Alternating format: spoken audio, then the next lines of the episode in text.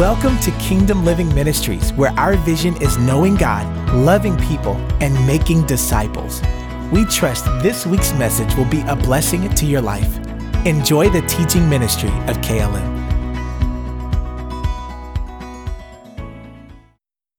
Thank you, Jesus, for being in our midst. You are in us and with us today, and we bless you. We come to meet with you. We come to hear from you. We come to respond to you. We come to love you back. In Jesus' name, amen. Amen. We're, we're, we're continuing our service um, ser- series called Corporate Worship. Uh, Meeting with God is actually a worship series. We the first two weeks we talked about individual private worship. The second two weeks we talked about family worship. How many y'all doing with family worship? Okay, y'all doing pretty good. Who's struggling with family worship? This week was rough for me, but but but you know what? It's okay if if family worship doesn't go like you want it to go.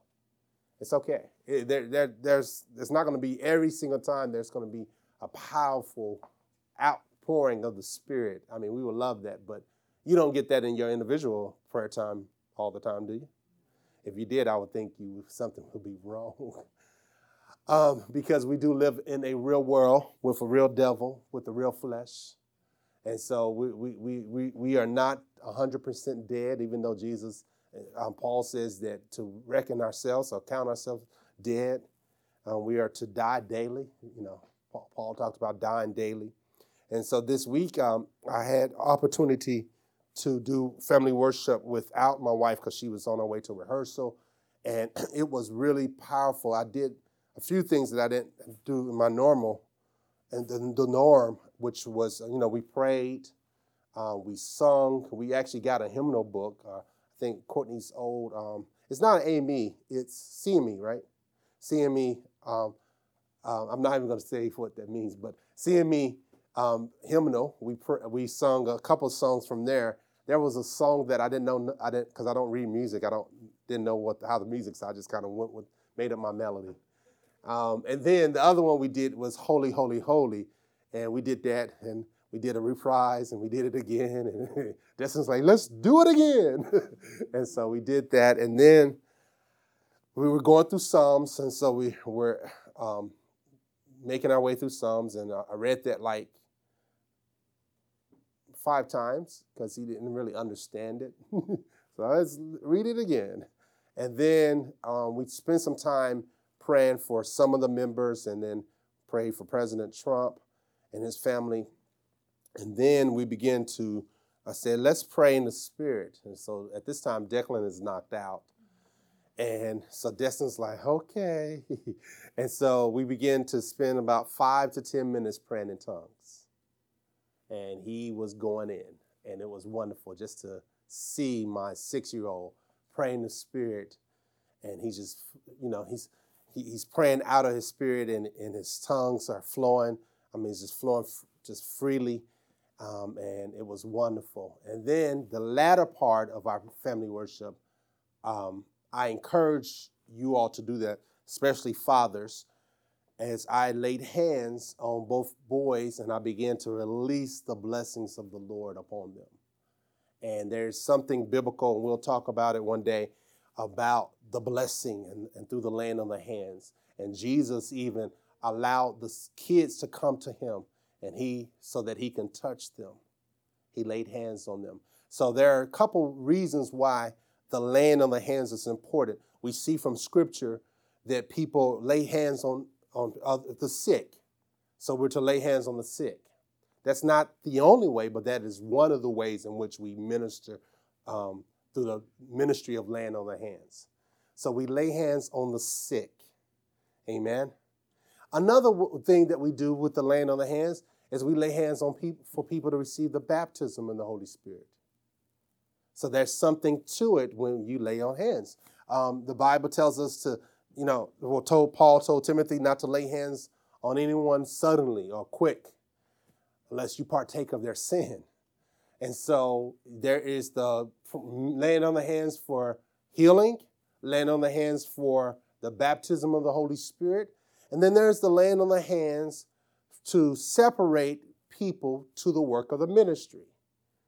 licensing or ordination, and we see that from the scriptures.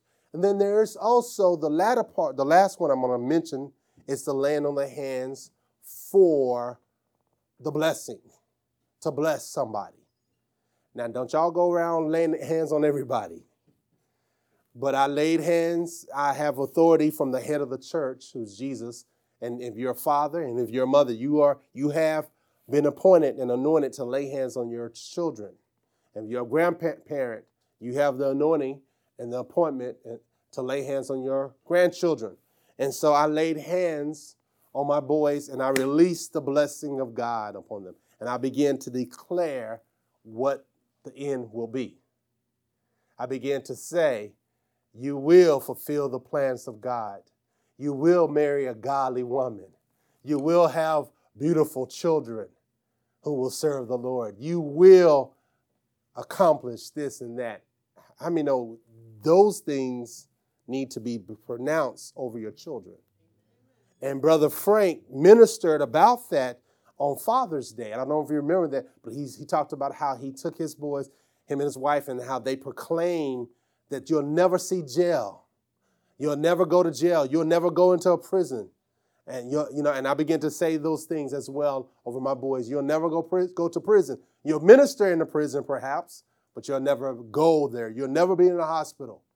You'll never, outside of your wives having babies, and outside of you ministering to the sick or visiting a loved one or a friend or just to minister. How many know we need to do that? There's so many negative things that's been declared over our children. We need to declare the God's word over our children. How many are, are you familiar with Charles Spurgeon? He is called the Prince of Preaching. Uh, he is a mighty, mighty, uh, was a mighty, mighty follower of Jesus. And when he was a boy, I believe he was about three or four, he was he was he loved books and and at a young age he was exposed to books and he began to read hundreds, well, dozens of books at the time, even at a young age as three and four, the best he could. There was a preacher who would visit his parents' home. I forget, I think it was his parents or grandparents because he split up um, his time between his parents and his grandparents where he lived. And the man of God set um, little Spurgeon on his lap and he began to say, And this child will become a mighty preacher, and he will preach to thousands, and thousands will come into the kingdom because of him. Now, this is not a charismatic Pentecostal word of faith. This was a um, Church of England preacher. okay. And he began to prophesy over Charles Spurgeon. And guess what? He even said at the time, one of the largest churches was in London. He even began to declare that he will preach at that church. And guess what he did? He preached at that church. He became a mighty man of God. He began to minister the gospel, and thousands came into the kingdom of God. I'm telling you, there's power in your words, and especially over your children. You have the right to speak words that are from God's word over your children. Amen. That's all I have for today. You can now go. That's it's enough though. It's, it's just just I want you to know that you have the right to speak over your children, unborn children. Before I even got married, I was speaking over my children. And I said, Thank you, Lord, that they will serve you all the days of their lives. All right. That was a pre intro to my pre introduction. all right, so let's go to the Lord. We're talking about meeting with God. So last week we talked about in, um, encountering, um, encountering God together. And there's something about the corporate worship. Private worship is on point. Family worship is, is we're getting there. And then corporate worship is where we're going to end up. And so this is the last week, I believe, that we'll talk about corporate worship. Now, we got something really good down the line where uh, Minister Cleveland is going to minister about technology and the gospel. So you don't want to miss, miss that. So, Father God, I thank you for supernatural divine utterance that I boldly make known the mysteries of the gospel. In Jesus' name, amen. Now, meeting with God. Everybody say, meeting with God. John chapter 4, verse 20 to 24. John chapter 4, verse 20 to 24. Our fathers, this is the woman at the well, and Jesus came to her and, and began to minister to her by the gift of the, the gifts of the Spirit, the word of knowledge. She had had five husbands, and the woman, the man that she was with, was not her husband, and Jesus began to tell her about herself and her situation. And, and the woman said, I perceive that you are a prophet, Sarah. And, you know, and then, then Jesus replied to her, our father, well, this is the woman speaking, our fathers worship on this mountain, but you say that in Jerusalem is the place where people ought to worship. Notice that she is limiting God, the worship of God, to a place. And notice she says, our people.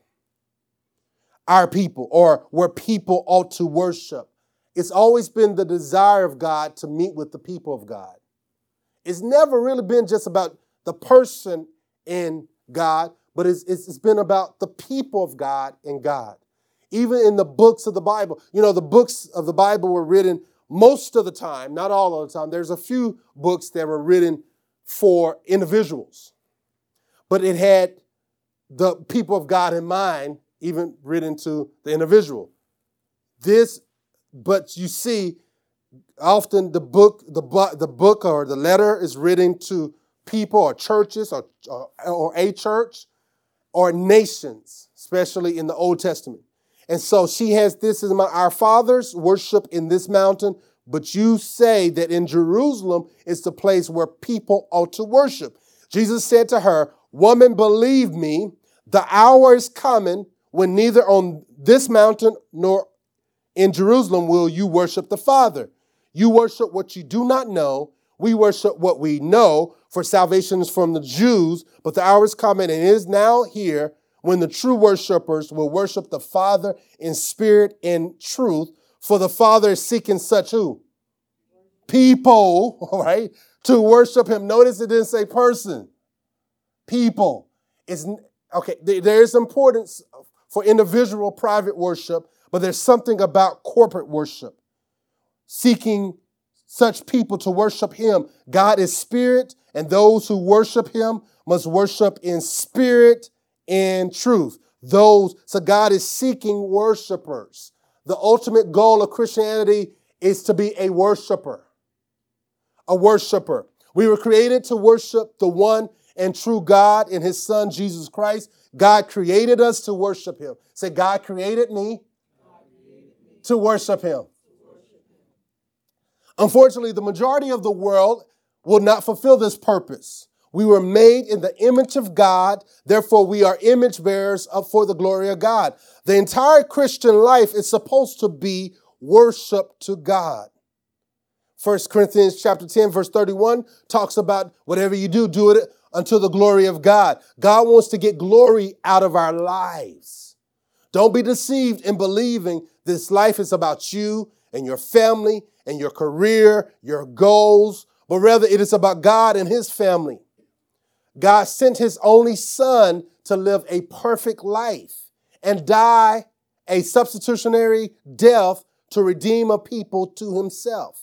God created you and recreated you in order for you to worship him in spirit and truth. God created you the first time by the mere fact that you are born. Then he turned around and caused you to be born again so that you can give him perfect praise. Amen.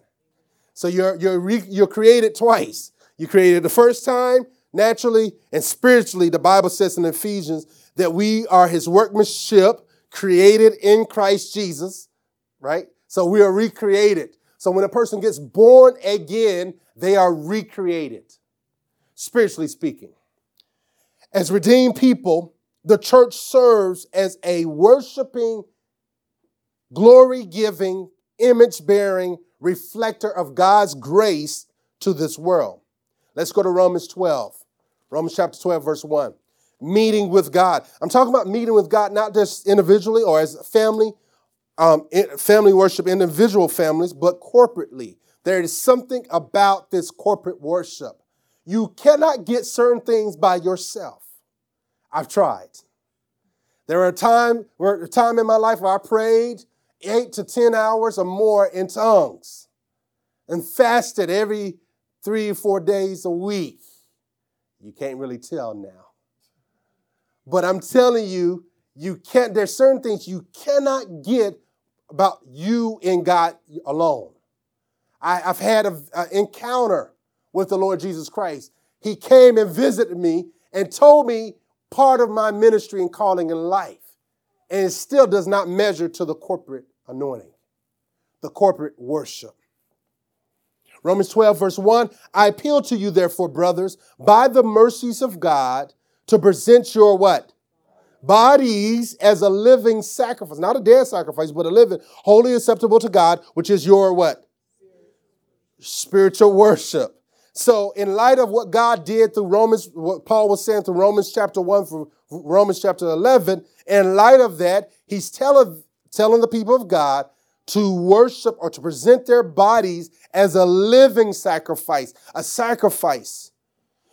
This reminds us that we're called to do what we are called to do in light of the glorious gospel of Christ. We are, we are to present our bodies as living, not dead sacrifices, but living sacrifices to God. And that is our reasonable service. That is our spiritual worship as we present our bodies. How do you present your bodies as a living sacrifice? Of course, you abstain from sin. You lift up your hands. You come to church. You gather together with the saints. That's part of um, a sacrifice. How many know sometimes there's a sacrifice to come to church? Sometimes you don't feel like coming to church. I wish I had the option, as some people do, to just stay home. I don't want to stay home today. I, will preach from the laptop. uh, let's put on an old video. God not only created us or recreated us for his glory, but he also will resurrect us for an eternal worship service unto him.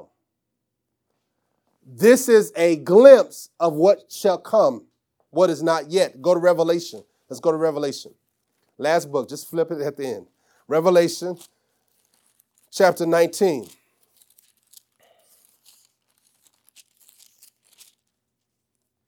Revelation chapter 19. Let's take a look at uh, just a portion of this. This you should take some time to read this. It's just it's really profound. Let's look at verse 4. It, it talks about this. It says, and the 24 elders and the four living creatures fell down and worshiped God who was seated on the throne, saying, uh, Amen, hallelujah. And from the throne came a voice saying, Praise our God, all you, all you his servants, you who fear him, small and great. That, this is what they're saying in heaven. There is a worship service in heaven. Verse 1 After this, I heard what seemed to be the loud voice of a great multitude in heaven crying out. If you don't like loudness, you're not going to like heaven. There's some times, I imagine there's some times of silence, but I believe that a majority of time there's some loudness. Let one person get saved on the earth, they're going to party. To there's going to be a part every time a person a sinner repents and place their faith in Jesus, they are having a worship service. We haven't seen worship like we're going to see it. If you don't like this worship, you're not going to like that worship because this is just a little. From time to time, we'll get a, a like a, a drop of what they experience, but they are really experiencing worship in the fullness because they're right in the face of the Lord. And he heard a loud voice from heaven crying out, Hallelujah! You know, I know we like to sing that little song, Hallelujah. You know that song, right? I, I, I don't like it. Why don't I like it? I don't I like the lyrics, but it's too slow. I'm like, oh God, this is torturing me. Even, as a little boy, I, was, I hate this song. Why do we got to sing? And the people thought they were getting the spirit. Hallelujah. But this hallelujah, it's more of, of, of, of like it's you're celebrating. It's not just this deadness. Sometimes when people sing it, it's just dead. Okay, maybe it's just me. Um, salvation and glory and power belong to our God. Sounds like the end part of the Lord's Prayer. Salvation, glory, and power belong to our God. For his judgments are true and just. For he judged the great prostitute who the earth, who corrupted the earth with her immorality, and has avenged has avenged on her the blood of her of his servants. And it goes on. All right, let's jump down to chapter 22. Let's go to chapter 22, verses 3 and 4. Chapter 22, verses 3 and 4. And they will see, and this is not my scripture, right? um, mm-mm. I think I, I got this wrong. Okay, so they will see his face and his name will be on. No, that's not what I want. But anyway, there is a worship service going on. And, and, and when we go to heaven, when we see the Lord face to face, we will begin to proclaim him like we never proclaimed him before. There's going to be singing. There's going to be shouting. There's going to be dancing. There is going to be a time of celebration. Now we declare with our lips, our hearts, and our lives that God occupies the place of importance. We declare with our lips. Let's go to Hebrews chapter 10. Hebrews chapter 10. Hebrews chapter 10. Let's look at verse 25. 25 says, Not neglecting to meet together, as is the habit of some, but encouraging one another, and all the more as you see the day drawing near. And so we should uh, not forsake the assembly of ourselves. On Sunday worship should Sunday worship should be a reflection of our eternal worship. You will forever worship God in the new heaven and the new earth. Your church, our church, should be important to us, especially on our Sundays gatherings. It should be important. Do you know that more and more people are saying that they they are are staying home or they are they don't like the institution of church or they might say the institution of religion. But who instituted the church?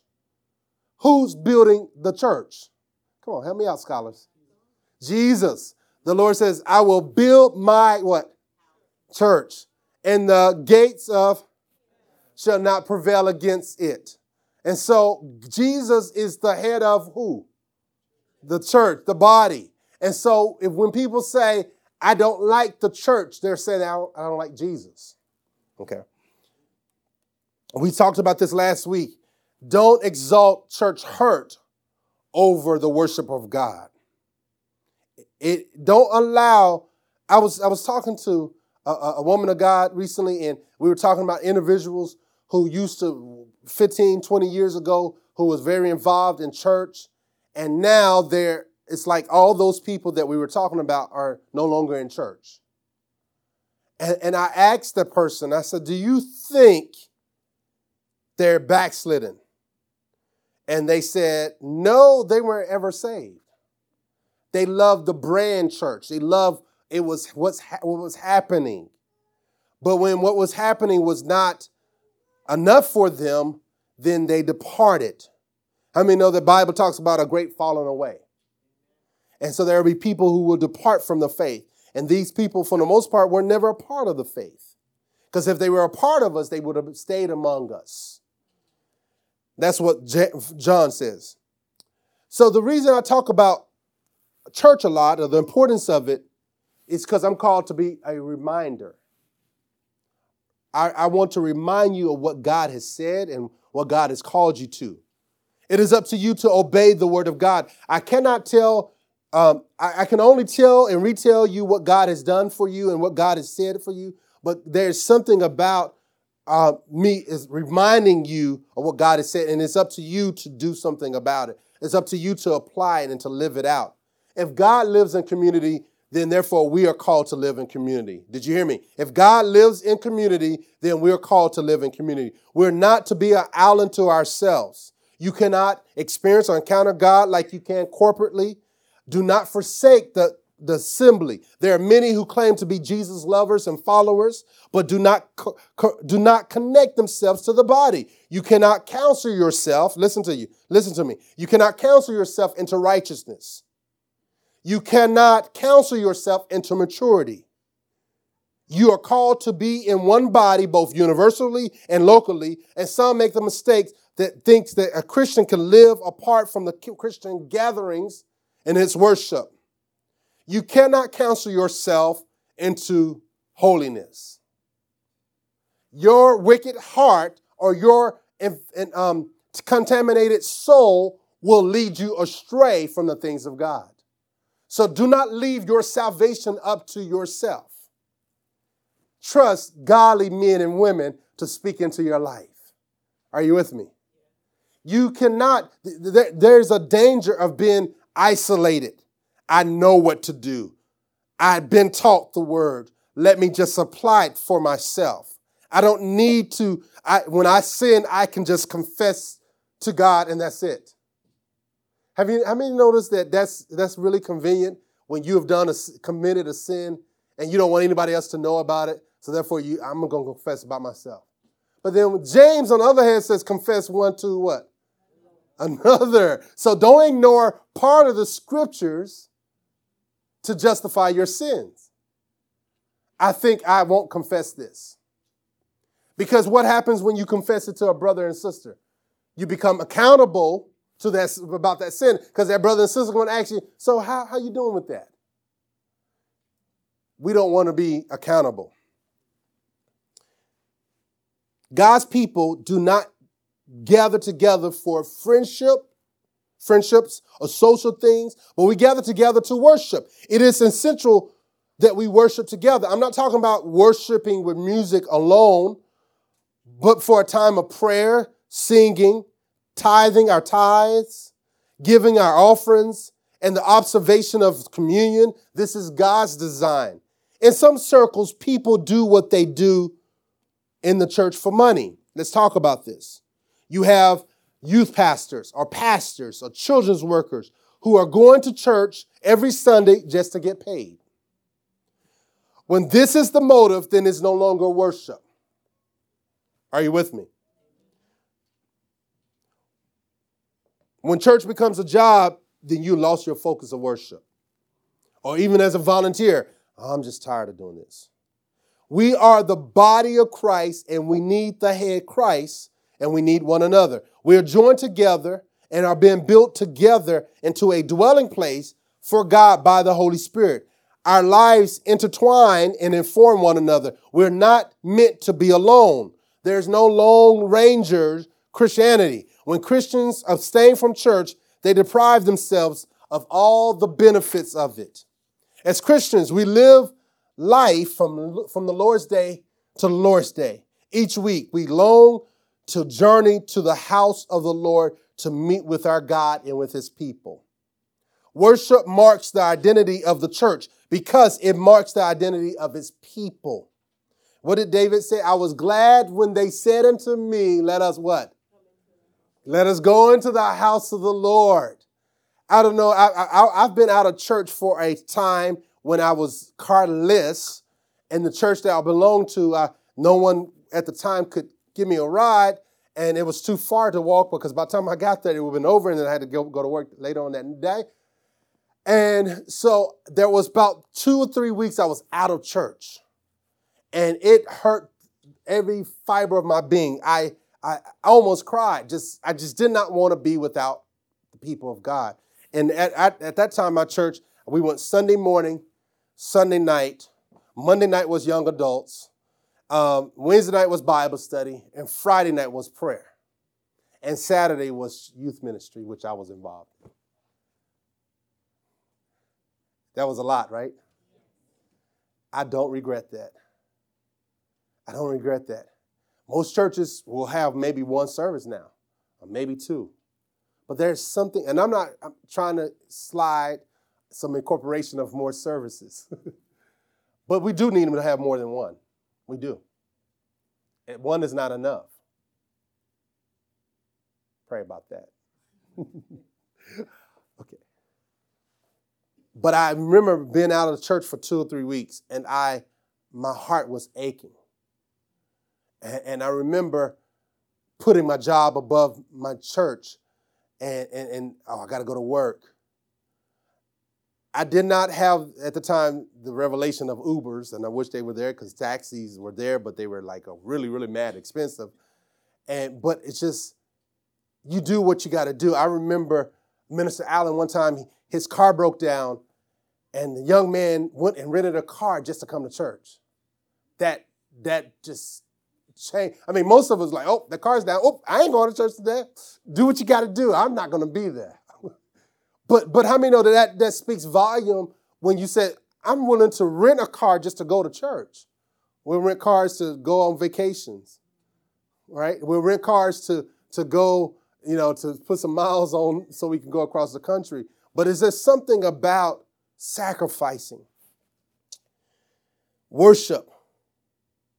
Worship involves more than singing. It, it actually in the Hebrew, in the Greek, it means to bow down when the men of God wrote the word of God by the Spirit of God, they used the word worship to describe the gathering together of God's people before God Himself. God loves to meet with His people. It doesn't matter whether it's two or three or whether it's millions, He loves to meet with His people. This is what this thing is all about the Father and His family. That's what it's about. In heaven, we're going to be about around a bunch of people forever. Not that we're going to be in heaven forever because there's going to be a new heaven, new earth, so forth, but we're going to be with the Lord forever and ever and ever. Worship encompasses everything that the church does when its members gather together in the presence of God. Worship should be a give and receive. He gives, we receive, we receive, we give, and he receives. He gives, we receive.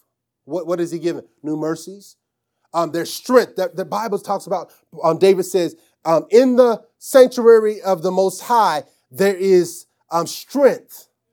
So you receive strength when you come to church. Just for being in the presence of God and His people, there's strength available to you. There's also songs of deliverance. It talks about this in the Psalms. Um, you receive songs to deliver you out of your situation into a higher level. There is something, there's beauty about being together. There's something about coming together day in and day out to be with God and his people. When I say day in, day, week in and week out. The Lord's Day. Today is considered the Lord's Day. Destin woke up this morning, my oldest, six years old, he wanted to turn on the TV. I says, no, today is the Lord's Day. What, what, what do you mean the Lord's day? Every day is the Lord's day. No, this day is designated for him. The Lord's day. We need to turn Sundays and use terminology that the Bible uses. It says that John was in the Spirit on the Lord's day. There is a day that is that we're to recognize it's about the Lord. On, on the Lord's day, I don't play Bruno Mars, which I didn't really know. Like I didn't really know how a lot of um, profanities in his music. like, whoa, I was playing it the other day, which was not the Lord's day. And, and, and my wife's like, you letting kids listen to this? This is how they got here. Don't do that. I was like, my Jesus. Put on some Hillsong, my Jesus. uh, but we need to put that in our vocabulary. How was the Lord's day? How, how you know, I, I, text a couple friends and says, I pray that you have a wonderful Lord's Day today. We, we need to get back to those things. He gives, we receive. He gives mercy, He gives strength, He gives peace. We receive it. We give praise, we give thanksgiving. He receives. Worship does not primarily consist of giving and receiving, but rather it is about being. About being. The essence of worship is God's people dwelling with God. We're talking about meeting with God today. We need to meet with him and he meets with us by his word and his spirit. Let's go to a couple scriptures. Let's go to Exodus chapter 6. That's the second book in the Old Testament. Exodus chapter 6. Let's look at verse 7. When you got to say amen. Exodus chapter 6, verse 7 simply says this I will take you to be my people and I will be your God, and you shall know that I am the Lord your God who has brought you out from under the burdens of the Egyptians. I will take you to be my people. That's what God has always, always wanted. He wanted to be our God and he wanted us to be his people. He saved you so he can be your God. Let's go to Psalm, uh, Psalm 100, verse 3. Psalm 100, verse 3.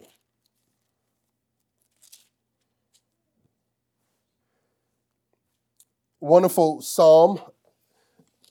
Know that the Lord, He is God. It is He who made us, and we are His. We are His people and the sheep of His pasture. You see that, right? Know that the Lord our God, it is He who made us, and we are His. We are His people and the sheep of His pasture. And then I can't resist the last, the next verse. It says, "Enter His gates with thanksgiving, His courts with praise. Give thanks to Him, bless His name." Notice that it's in context with dealing with God and His people. It's not just when you're by yourself, enter to His gates with thanksgiving. Yes, yes, it's true. Do that. But together, we are His people. He is our God, He is our maker. Therefore, we enter His gates together with thanksgiving. There's something about us singing together. There's something about us giving thanks together. There's something about us sitting down and listening to the Word of God together. This is part of worship. When you sit down and you listen together and you respond in your heart says, I will do that. I will obey. Yes, Lord. See, yes, Lord is not should be a, should not be a phrase to fill up our prayer time. Yes, Lord. Yes, Lord. Yes, Lord. Well, what does that mean? That means if you're saying yes to the Lord, that means that He's requiring something. Yes, I will obey. Yes, I will come to church with a heart of thanksgiving. Yes, I will crawl in His presence. we are His people. Go to Jeremiah, Jeremiah chapter 30. Jeremiah chapter 30, verse 22. We're talking about meeting with God. Jeremiah 30, verse 22. And you shall be my what? People, and I will be your God. You shall be my people, and I will be your God. That's the heart of God. That's what Christianity is all about. Is God redeeming a people for himself. He called you out of darkness into the light so you can be with him. Glory to God. Got a couple more scriptures. Go to 1 Corinthians chapter 3. 1 Corinthians chapter 3. Let's look at verse 16. 1 Corinthians chapter 3, verse 16. Do you not know that you, and in the Greek, that word you is plural, that you are God's temple and that God's Spirit dwells in you? All right, let's take a look at this. Now, there's one in 1 Corinthians chapter 6 that talks about you are God's temple, and that's individually. But here Paul is talking to that the collective, all of y'all together are God's temple. So there is the individual temple, and that's in 1 Corinthians chapter 6. But in 1 Corinthians chapter 3, in the Greek, you is plural, so it's collectively we are God's temple. So how many know that we don't have individually, we don't have the spirit without measure? You do understand that, right? Because Jesus had the Spirit without measure, you and I have the Spirit with measure. That means that we're not going to be as anointed by ourselves as Jesus was. But collectively, we have the Spirit without measure. I'm talking about the universal body of Christ. Collectively, we can do everything that Jesus did on the earth. We can do all of the works, but it's not one person. See, Jesus within him was the, all fivefold ministry. He was, he's the apostle, the prophet, the evangelist, the pastor, and the teacher. You may have two. You may be called to two of those, but I doubt it, two or more. it's at least one, and I'm not talking about everybody's called to the fivefold ministry, but 1 Corinthians 12 talks about the different operations of the, the ministries the ministry gifts of the Holy Spirit. And so you're called to one of those gifts in 1 Corinthians chapter 12. But Jesus had all of them inside of him. We only have a measure. So we together, we are the body of Christ. Together, I, I may be a pinky in the body of Christ, but how many know I can't function without the rest of the body? I need the rest of the body. You may be a liver. You cannot function without the rest of the body. Are you with me? We need each other. So Paul says, you collectively, you are God's temple and that God dwells, God's spirit dwells in you. In corporate worship, we enjoy both the benefits and the blessings of this reality. The essentials of corporate worship. Let's talk about the essentials of corporate worship. What does that mean? The essentials. This, these are things that you have to have in order for it to be corporate worship. When I talk about worship, I'm not talking about just having a worship night, dimming the lights, having some candles, somebody on an acoustic guitar, and you singing lullabies to Jesus. I'm not opposed to those things. Those things are great, but that is not true all of worship. That's not all of worship. That is a small portion of worship. And the only time you worship God is when you sing those lullabies to the Lord. I give myself away. I mean, is that only time you worship, you really not worship. That itself is just fluff. There's people who build their ministries on music. Y'all know what I'm talking about. And they build everything for that moment. As if that moment, those events and those, um, those sacred, I say those events, those experiences or those encounters should, should really shape your Christianity. It has to be more than just going from conference to conference, from worship service to worship service. You know, there's some people who are addicted to worship services. It's like they, they can't get enough. If, oh, it's going to worship. Do y'all worship at your church? Well, the whole service is worship. And as a Christian, my whole life is worship. If I limit, limit worship to just me and singing and me and some slow songs and put some Hillsongs or Planetshakers or elevation worship, and I love all of them. but how many know that, that God is not, lim- your worship should not be limited to those songs and those events and the lights dim and the candles and, and everybody, oh, and they're going in, oh, oh, and then they're late to work.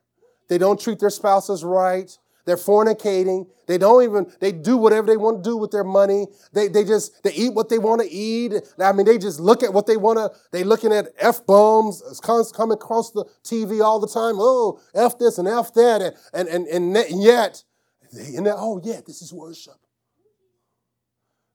No, what are you doing? You're playing games. Some people look at that, and I heard Bishop Raphael Green say this years ago. He says, people, it's like spiritual orgasms, going from one experience to the next, looking for something new, looking for a different experience. How many know it, got, it has to be more than that? True Christian worship is all of your life. How I work on my job, how I live when no one else is watching. When I come to church, the worship service, don't just lift up the praise and worship, and we have wonderful praise and worship here, but don't just lift that up as if that's it. Like, oh wow, this is it. Don't, don't preach today. Just let the Spirit move. and we just have a worship service. Well, the worship is not complete unless there is a word from God. Okay, let's look at the essentials of corporate worship the word, prayer, and sacraments. If you don't have those three, your corporate worship is not complete. All right, let's talk about this. The word. Let's, the word is vital to our meeting with God. God uses the word to shape us into the image of Jesus. Sometimes people want to be shaped. They says, God is molding me through my trial, through my tribulation. But really, God uses his word to shape us, to mold us. If you want to be more like Jesus, allow the word to shape the way you think and how you live. The word empowers us to overcome this world. The word, the word causes us to be born again or saved. The word enlightens us how to live and what God expects. Terry Johnson says this We want to read the Bible, preach the word. Well, we want to read the word, preach the word, sing the word, pray the word, and see the word. Sacraments. Worship without the word is like an ocean without water. It doesn't exist. Let me say that again. Worship without the word is like an ocean without water. It doesn't exist. You can't have worship without the word. It's something other than God. Very sobering. Praise and worship is on a high. I was a little boy when Integrity came out and they did something different than Christian music. They came out with these, these seat, seat, well, cassettes and CDs of different worship leaders. And, and, and how many know that it, it has to be more than just music? Let's go to prayer. You got to have prayer in your corporate worship. Our services, meetings, gatherings should be full of the Word of God and prayer. All kinds of prayers. Prayers that should go forth weekly. Matthew 21, verse 3 says, Jesus says his house should be called a house of prayer. So you should have prayers of adoration, prayers of confessions, prayers of intercession, prayers of illumination, prayers of thanksgiving and dedication, prayers of faith, and prayers in the Spirit. My last element that we need as far as part of corporate worship is the sacraments. When I talk about the sacraments, I'm talking about the Lord's table and water baptism. Now, of course, you're not going to have, most churches don't have the Lord's table every single week, and most churches definitely don't have water baptism every single week. It's nice if, if possible, but most churches don't. The Lord's table is a reality of what Christ died for humanity, but more specifically, what he did for you individually. So the Lord's Supper or the Lord's table is part of our worship. God does something supernaturally in our hearts when we take the bread or the cracker, the juice, the blood, the wine, representing the blood. God does something in our hearts application. How do we worship? Now, some people say, come as you are, but I say, don't stay as you are. Some people say, come and worship however you feel like. No. There is an outline in Scripture how to approach worship. You're not to do whatever you feel like.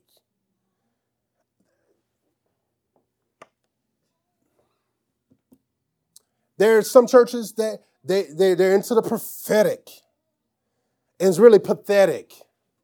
It's not, God is not there, and, it's, and, and they're doing things that there's nothing found in Scripture. They're, they're acting upon trying to emerge culture with the, the gospel or trying to make something that God never said. Be careful.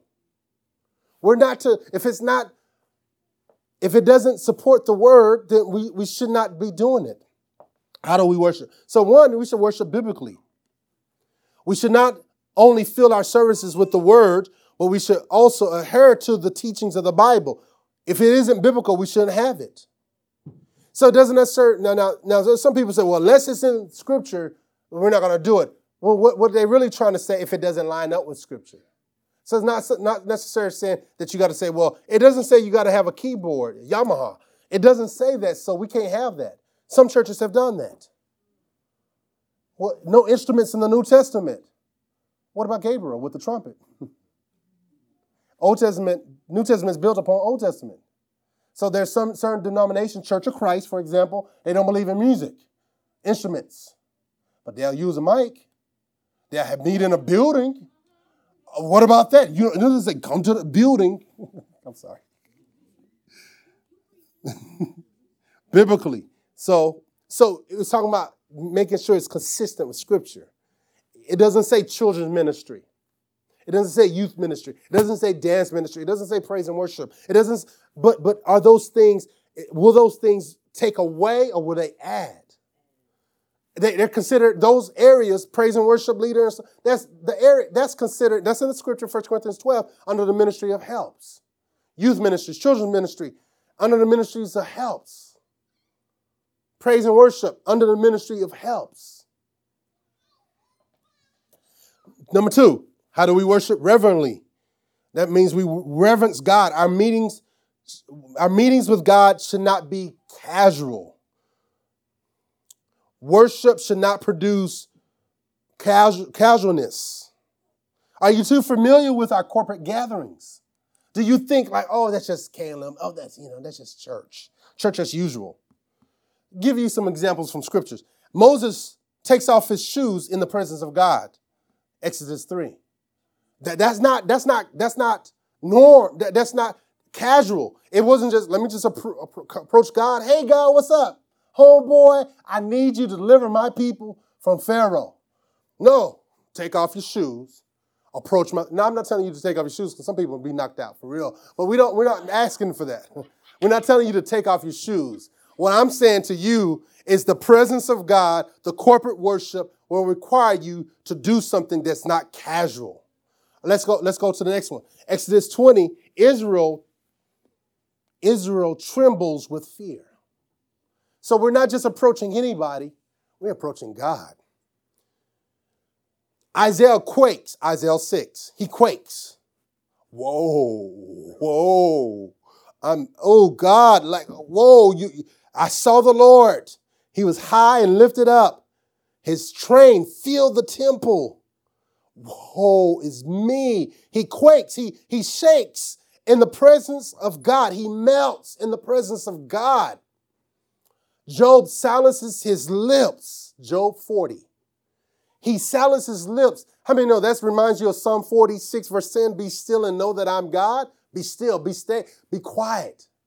The scriptures tells us in Thessalonians to study to be quiet. Yes, it's talking about minding your own business, but there's something about studying to be quiet. A fool will pass as a wise person if they just keep their mouth closed. That's Proverbs. Job silences his lips. Okay, let's talk, talk about John, the Revelator, New Testament. John falls down as dead. He's slain in the spirit, Revelation chapter 1. I mean, he just, whoa. You remember the, remember the soldiers that came to Jesus? And John, and, and, and they were looking for Jesus, and, and, and Jesus says, We're looking for Jesus. I'm paraphrasing.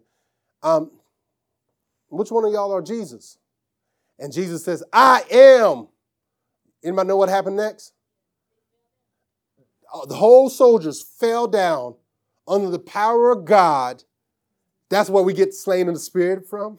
For those who don't know, non charismatic, come from a Baptist background, a Catholic, a Methodist, slain in the spirit, it, it, it, it, comes from people falling as dead. In other words, the power of God overwhelms them and they cannot stand. Oh, okay.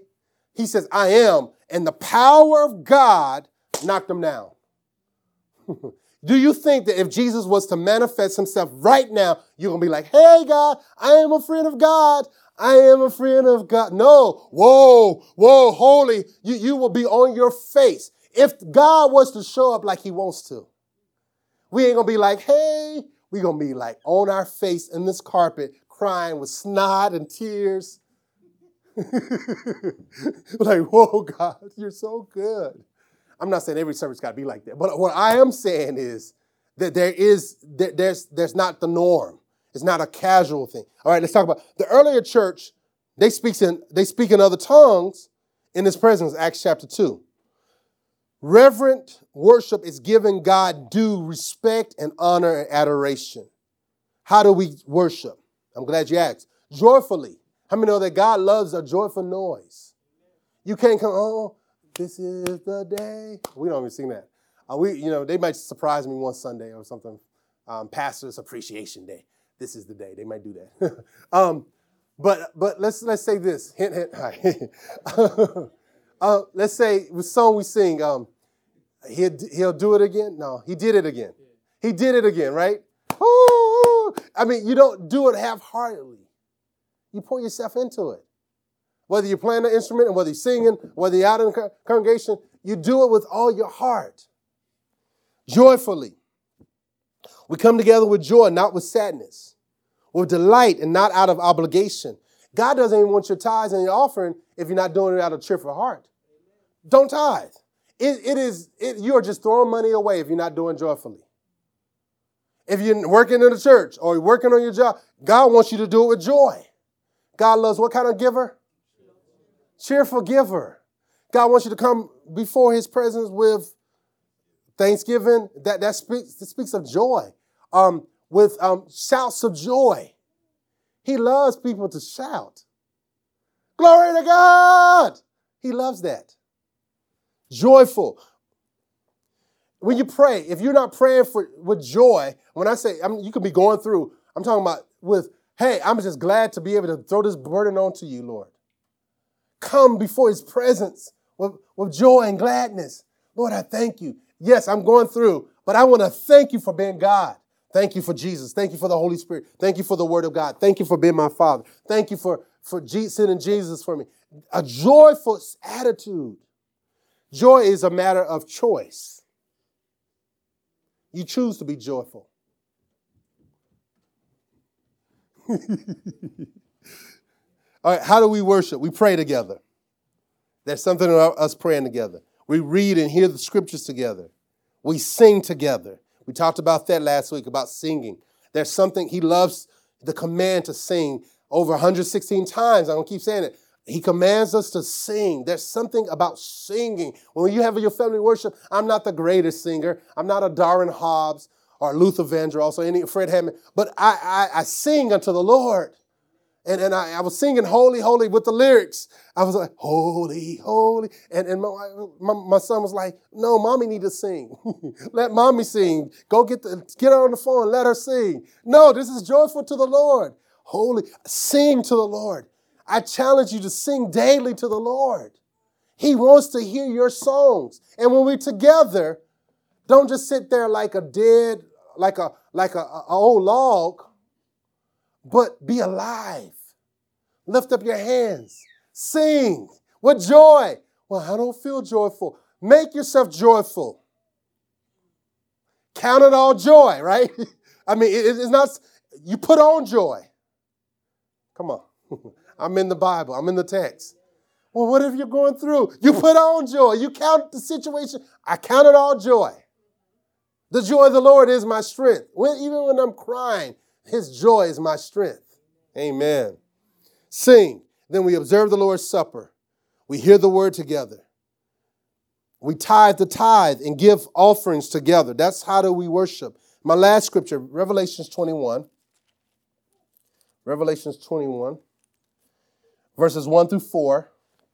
When you got to say amen. Revelation 21, last book in the Bible, verses 1 through 4. Here we go. It says, Then I saw a new what heaven and a new earth. For the first heaven and the first earth had passed away, and the sea was no more. And I saw the holy city, New Jerusalem, coming down out of heaven from God, prepared as a bride adorned for her husband. And I heard a what? A loud voice from the throne, saying, Behold, the dwelling place of God is with man. He will dwell with them, and they will be his people, and God himself will be with them as their God. He will wipe away every tear from their eyes, and death shall be no more. Neither shall there be mourning, nor, nor crying, nor pain anymore, for the former things have passed away. I'm telling you that there's uh, this is a glimpse the reality will come that this will be our reality. Our small gatherings are just a snapshot of what is to come. Our meetings with God will be every moment for all eternity. This is the aim of Christianity, so that we can know the triune God and be with Him forever and ever and to enjoy Him forever. We're going to enjoy the Lord forever. And I'm convinced if you don't enjoy him now, you're not going to you're not going to be with him to enjoy him forever. You got to enjoy the Lord now, both privately, family-wise, and corporately. Enjoy him together. Enjoy if you don't have a heart or you don't have a desire to be with God's people, pray and ask God to give you a heart for his people. Lord, I want to be like David. I was glad when they said unto me, Let us go into the house of the Lord. I, I want to be with God's people. I want to be with God's people. Some people despise God's people. They just want to come and get a word and get a praise on and leave. That is not the way that God designed it. He lives in community and we should live in community. We should not just come to church and sit in here and get our, our blessing, but we should go and speak a word of encouragement, reach out to somebody you don't know, say hi to them, get to know them, pray with them, pray for them. Come on. This is the way our corporate gatherings should be. And God is glorified when we come together and we worship together, we pray with one another, we check on one another. He is glorified. Amen. It's not easy to come to the same place over 10 years, over and over. See, sometimes people get tired. Oh, I want a different style of music and I want a different style of preaching. Let me go to somewhere else where they got a new something new. So they go over there and they stay over there for three or four years, and then they go. Oh, uh, uh somebody. How many know that churches all around and they popping up every day? Come on, every single day. There's always going to be a more attractive church than yours. Just like when you get married, there's always going to be a, another attractive person, more tra- attracted than your spouse. What about don't don't come on, y'all act like y'all super. Uh, you know, oh, I'm not I'm not attracted to nobody but my spouse. Okay, you can fool yourself. All right. let somebody let somebody else come and, and it, was what you want, and you you know your spouse just you know been getting older and gained a little belly or just had some babies. Uh, uh you know, you you be quick to look like, oh Lord, I love my spouse. I'm telling you, it's the same way with the church you, you, something more attractive. And then you get over there, then you'll stay there for a little bit, and then go on to the next church, then to the next church.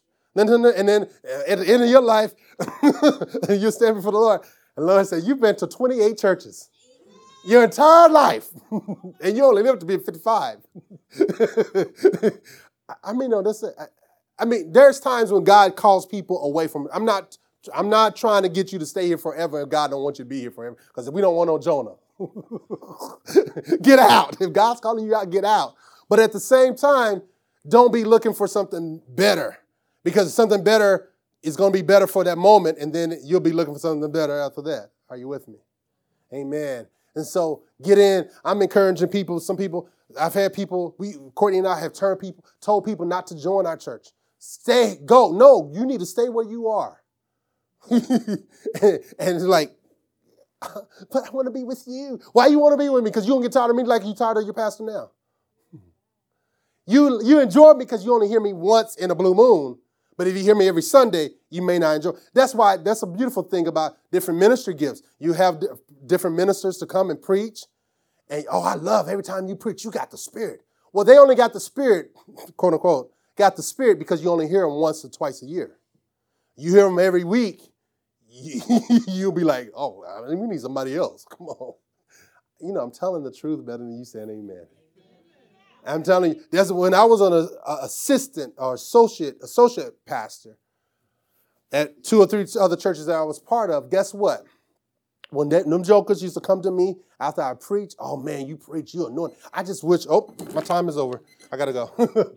um, they would come to me and say, oh, you, you're anointed. I just wish Pastor so and so was was, was, was like you. You know what? I, they would tell me this. And I would say, you know what? You just don't hear me every week. If you heard me every week, you wouldn't feel that way. Ask the teens. they hear me every week saying, you know, a different twist on what I just got finished sharing with you. Oh. Don't pump me up. You ain't gonna, we, Doc, we ain't gonna start your own, because when you start your own, I'm coming. No, no, no, no, no, no. You gonna stay right here. Father, we thank you. We praise you. We thank you for this opportunity to share your word. I pray that we will not be casual with our corporate worship in Jesus' name. Amen. That concludes this week's message, and thank you very much for listening. For more information about Kingdom Living Ministries, please call us at 732 324 2200 or visit our website at kingdomlivingnj.org. Also, you can write to us by mail at P.O. Box 519, Rancocas, New Jersey 08073. And lastly, if you would like to partner with this ministry through your prayers or financial support, contact us via email at partners at kingdomlivingnj.org. Our prayer is that this message has encouraged you to live out the kingdom of God daily in your life by your obedience to His word. God bless you.